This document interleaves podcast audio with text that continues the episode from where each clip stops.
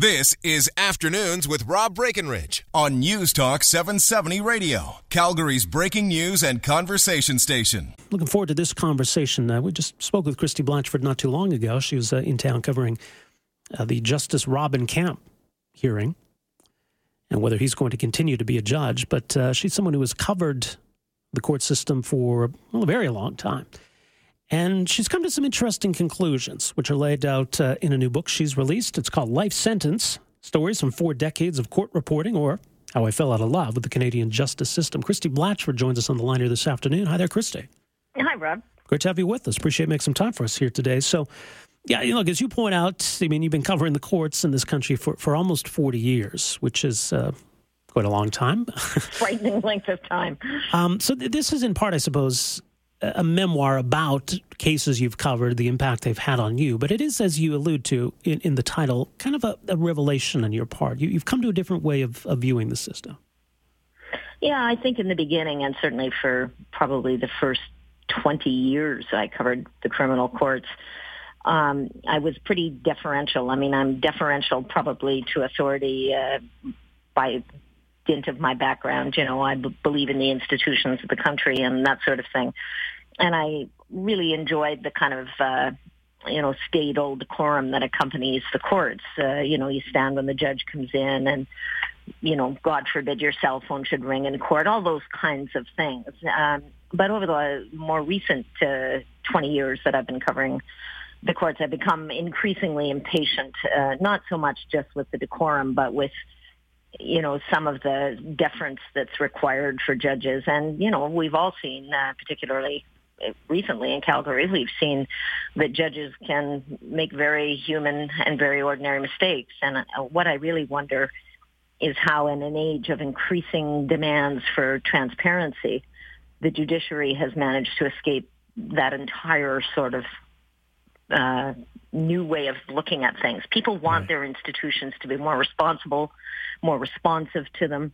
Everybody demands accountability. You know, think about it from churches. You, you just mentioned in your your uh, introduction to me, you were talking about uh, the Alberta government, which wants uh, these religious schools to uh, bend to the government will, and everyone gets involved, of course, because of social media.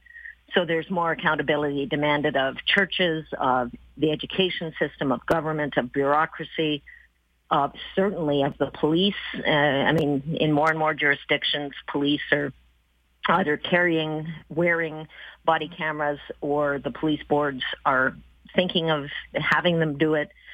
Um, and yet, almost nobody ever asks those kinds of questions about the judges. Well, yeah, you're right about, the, I think, our changing perspective. I mean, we just had, even just last week in Edmonton, uh, a very high-profile murder trial, and a judge apparently make a, a colossal error in law that we've come to think of these people as infallible, maybe in a way because we need them to be, but clearly they're not.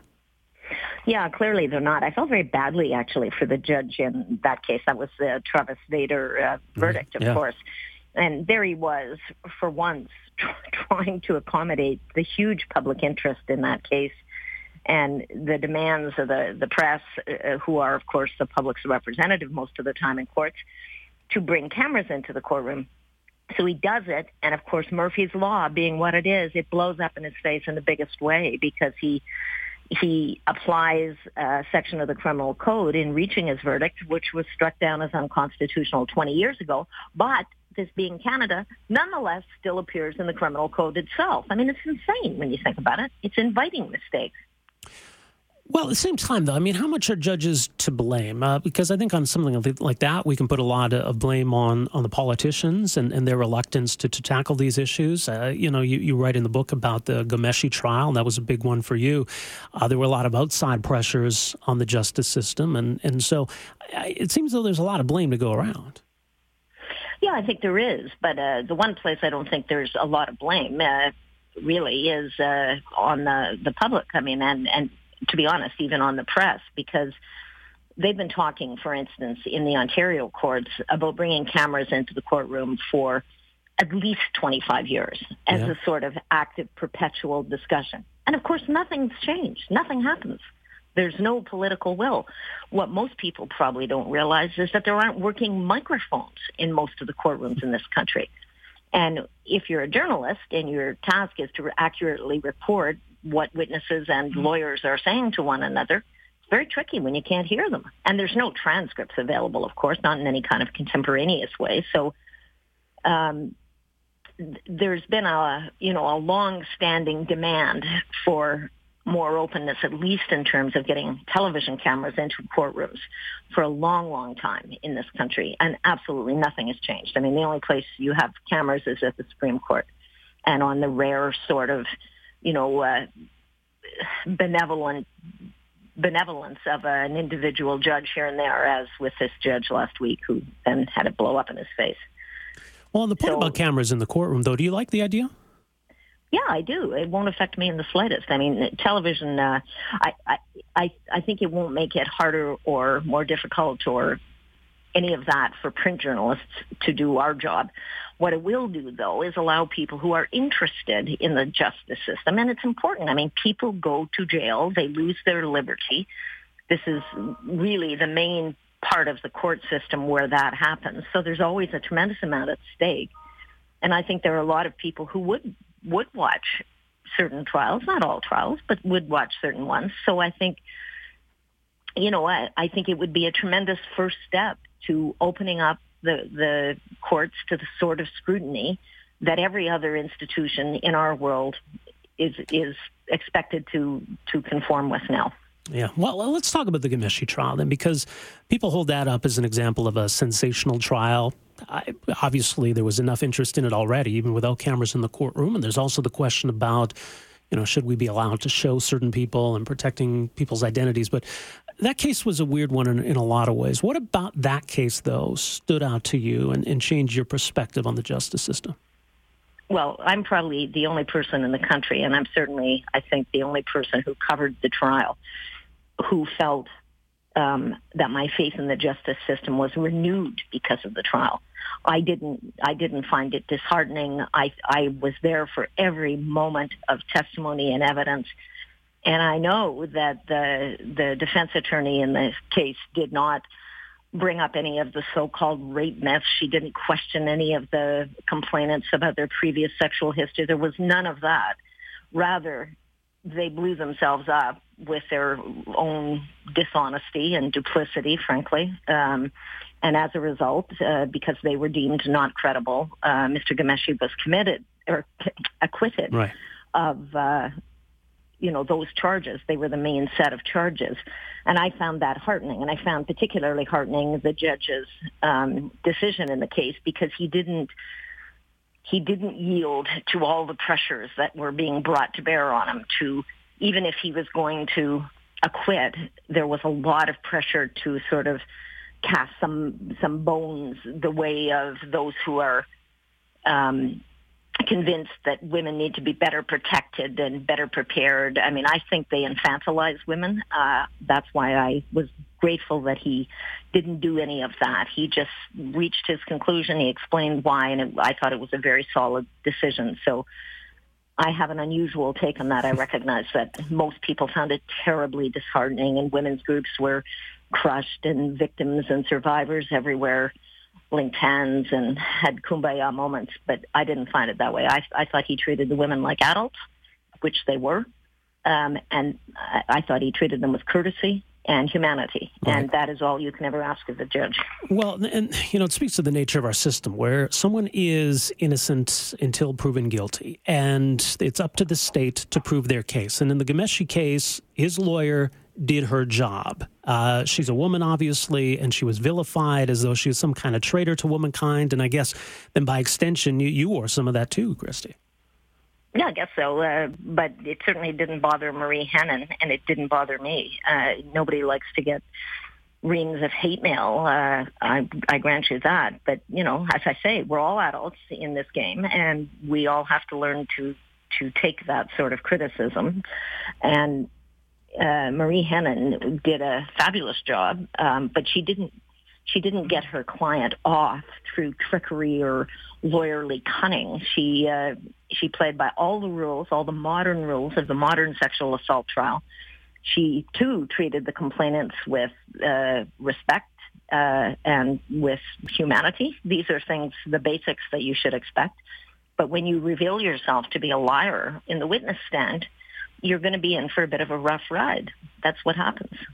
And that those kinds of tests, cross-examination that is vigorous uh, and intense, are the kind of tests you need when you're when you're trying to determine who's telling the truth and where where the reasonable doubt lies. Uh, because you know, Ghomeshi could have gone to jail for a long time if he had been convicted. I mean, that's the thing people, it seems to me, often pay not enough heed to. It, it's it's a serious business in the criminal courts. When you lose your liberty, you lose everything. All right. So there was a case where the case against the accused was weak, and and it failed. The, so, as you said, I mean, it, it restored some of your confidence in, in the justice system. Yeah, maybe not enough to talk you out of writing the book.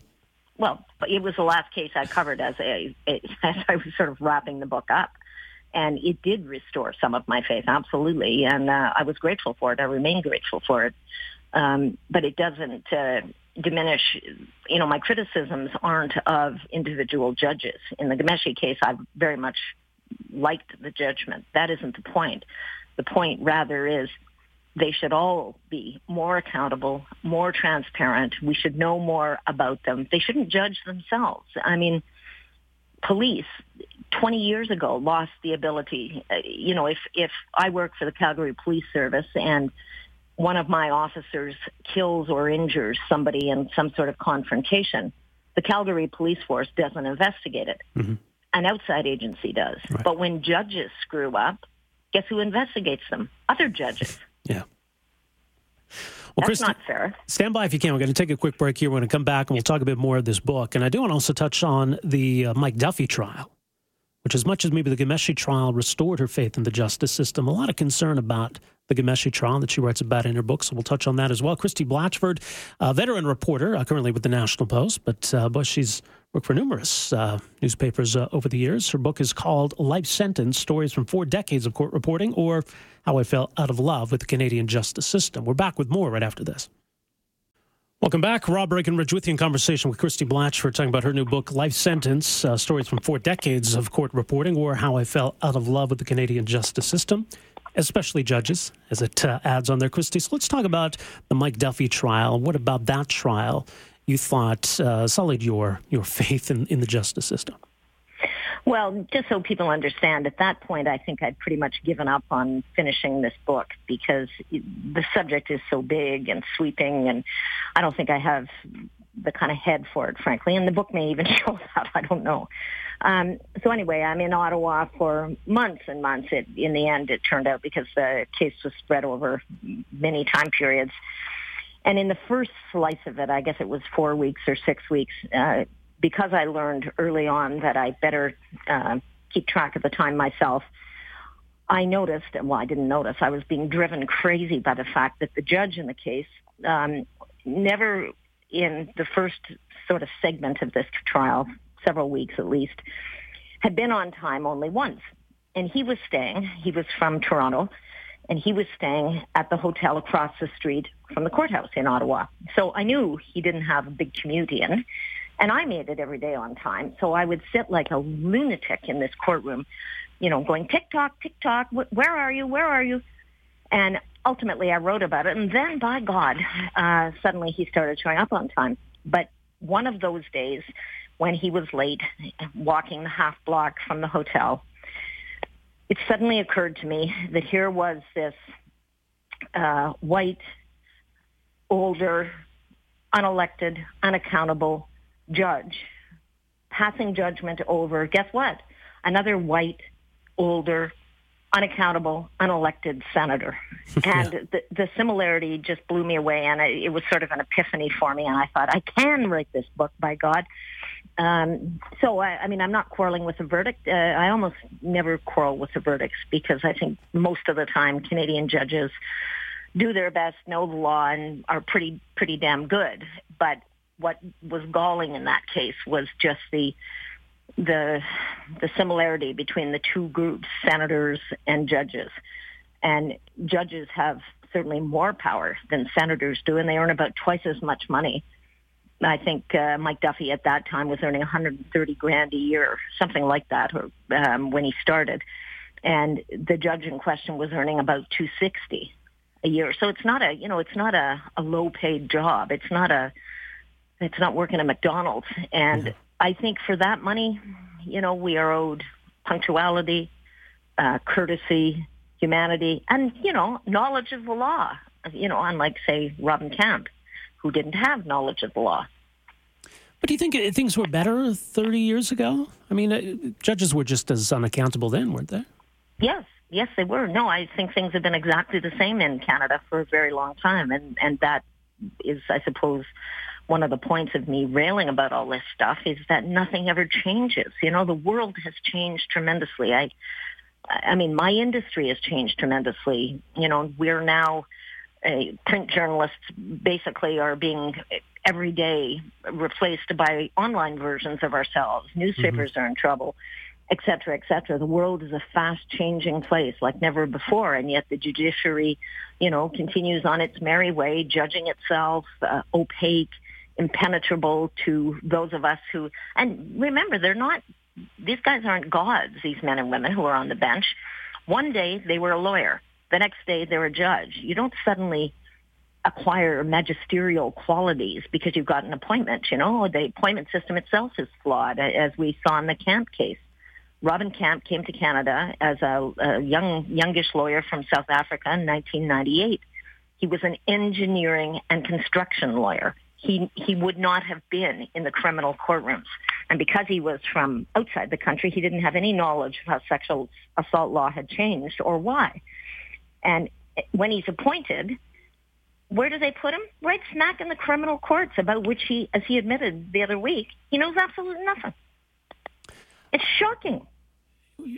Well, it certainly is. Now, yeah. I, I, I, we have a few minutes left, I want because I want to touch on this. Ghomeshi and, and Duffy are very recent trials. You devote a chapter in this book to the Paul Bernardo trial and, and everything uh, that, that went along with it, because that still stands out, I think, to a lot of people. Uh, the, the plea deal for Carla Homolka still rankles, just how that was all handled. And again, that, that goes to the, to the whole system. So why does that case still stand out to you?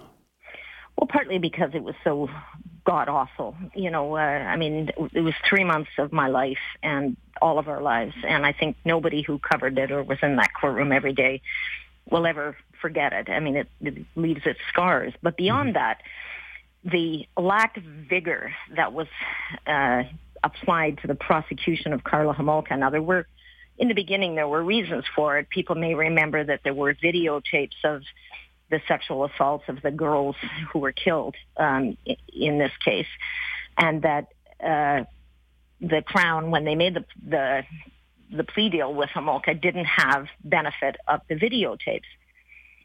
But at some point during the course of the trial, Carla Homolka arguably uh, lied about some of her evidence, and she could have been she could have been deemed to have broken her plea deal, and the government could have prosecuted her anew.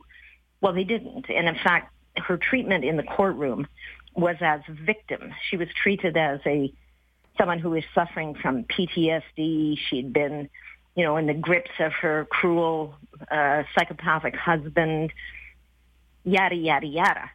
And yet, when the time came to, uh, for for people, a, a colleague and friend of mine named Stephen Williams, to write books about the case, and he was very critical of the Homolka plea deal and very critical of the way the government generally, the cozy bar, you know, like the same six people in Ontario, and I'm sure it's the same, exactly the same in Alberta, you know, kind of run the show, and they appoint each other to various things, et cetera. Anyway, so the, the coziness of that, plus the plea bargain, and instead of uh, prosecuting or chasing Carla Homolka vigorously, the government, the Ontario government, went after Stephen Williams, the author. And essentially, they went after him in a two-pronged attack. They charged him criminally with breaching the publication ban that was on some of the information in the case, and they sued him civilly. So they effectively bankrupted him and ruined him. They also went after Paul Bernardo's first lawyer, a very nice man named Ken Murray, who had held on to the tapes. he got them because his client is an evil bastard who, yeah. you know, had hidden them in a, above a spotlight in a bathroom. And uh, he held on to them, intending to use them in cross-examination of Homolka, as she did just what he predicted she'd do, which is to say, it wasn't me, it was my husband. And they prosecuted him, the government did, and they charged him even with possession of child pornography and distributing child pornography, not because they ever believed for a New York minute that this very nice man would ever have done anything like that, but because, and that charge, those charges were dropped pretty quickly, but not before they ruined him, not before they smeared his name all over the country as the bad guy in the thing. The bad guys in the story were Homolka and Bernardo, period. There were no other bad guys.